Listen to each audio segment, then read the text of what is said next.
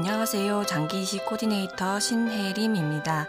저는 일을 하면서 급작스러운 사고로 뇌사 판정을 받은 분이나 만성질환으로 이식을 기다리는 분들을 접하게 되는데요. 예기치 못한 사고나 질병이 저한테도 언제든 닥칠 수 있다고 생각합니다. 그래서 저는 현재에 충실하게 살려고 합니다. 다음에 해야지 미루지 않고 힘들어서 못한다고 핑계대지 않으려고 합니다. 살아 숨쉬는 지금 이 순간이 언젠가는 간절히 그리워질 수도 있으니까요. 잠깐만 우리 이제 한번 해봐요 사랑을 나눠요 이 캠페인은 당신의 여유로운 삶을 응원하는 흥국생명과 함께합니다. 잠깐 안녕하세요. 장기이식 코디네이터 신혜림입니다. 장기를 가지러 갈 땐 시간이 급박하게 흐릅니다. 장기마다 골든타임이 있어서 1분 1초도 허투루 쓰면 안 됩니다. 반면에 기증자 가족을 설득할 때는 천천히 흐르는 시간을 감내해야 합니다. 충분히 생각하실 수 있도록 인내심을 갖고 기다려야죠. 우리 인생의 어떤 시간은 빨리 흐르고 어떤 시간은 느리게 흐릅니다. 급박한 시간 앞에서 머뭇거리지 말고 기다려야 하는 시간 앞에서 서두르지 않았으면 좋겠습니다. 잠깐만 우리 이제 한번 해봐요 사랑을 나눠요 이 캠페인은 당신의 여유로운 삶을 응원하는 흥국생명과 함께합니다.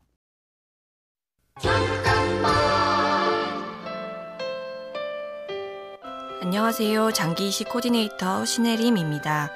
제가 담당했던 한 환자는 자신이 장기 이식을 받을 수 없을 거라 생각했습니다. 묻는 말에는 늘 단답형으로 대답했고 얼굴빛은 늘 어두웠는데요. 심장 이식을 받은 후 환자는 180도 달라졌습니다. 어두웠던 얼굴빛이 환해졌고 뭐든지 해보겠다는 의지가 굳건해졌죠. 살아있다는 건 그 자체로 어마어마한 일입니다. 숨이 붙어 있는 한 매 순간순간이 새로운 기회니까요. 잠깐만 우리 이제 한번 해봐요 사랑을 나눠요 이 캠페인은 당신의 여유로운 삶을 응원하는 흥국생명과 함께합니다. 잠 안녕하세요. 장기 이식 코디네이터 신혜림입니다. 장기 기증자 대부분은 예기치 않은 사고로 뇌사 판정을 받은 분들인데요. 급작스런 이별을 겪은 기증자 가족들은 후회한단 말을 가장 많이 합니다. 가고 싶다는데 같이 가줄 걸, 먹고 싶다는 거 같이 먹을 걸, 갖고 싶다는 거 사줄 걸, 이렇게 말이죠. 우리는 죽을 걸 알면서도 영원히 살 것처럼 살기 쉬운데요. 오늘이 마지막 날인 것처럼 산다면 진짜 마지막 날이 왔을 때 덜 후회하게 되지 않을까요? 잠깐만 우리 이제 한번 해봐요 사랑을 나눠요 이 캠페인은 당신의 여유로운 삶을 응원하는 흥국생명과 함께합니다.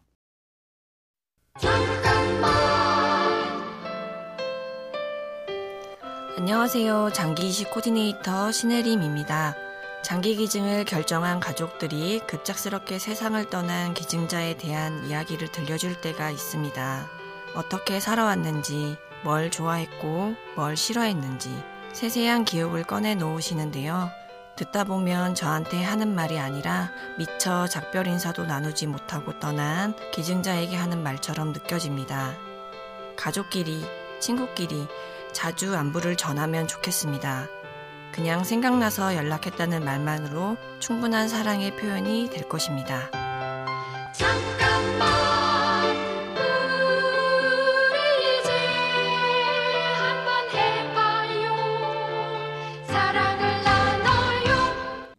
이 캠페인은 당신의 여유로운 삶을 응원하는 흥국생명과 함께합니다.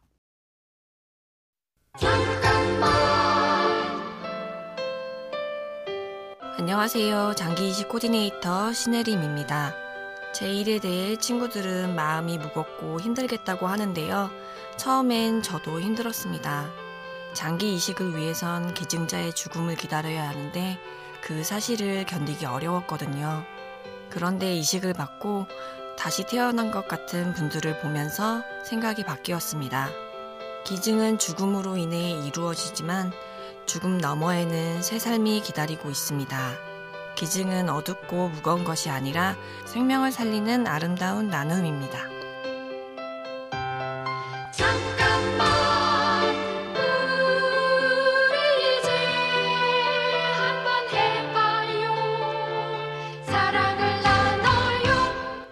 이 캠페인은 당신의 여유로운 삶을 응원하는 흥국생명과 함께합니다.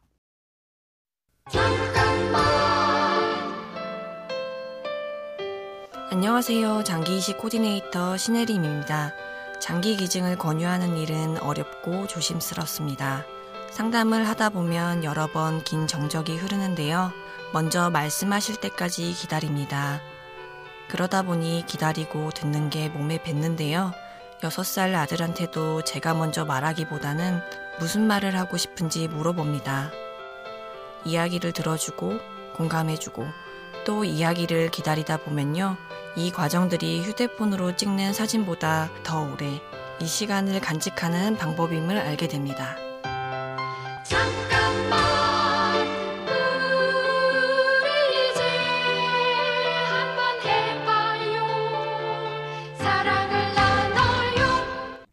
이 캠페인은 당신의 여유로운 삶을 응원하는 흥국생명과 함께합니다.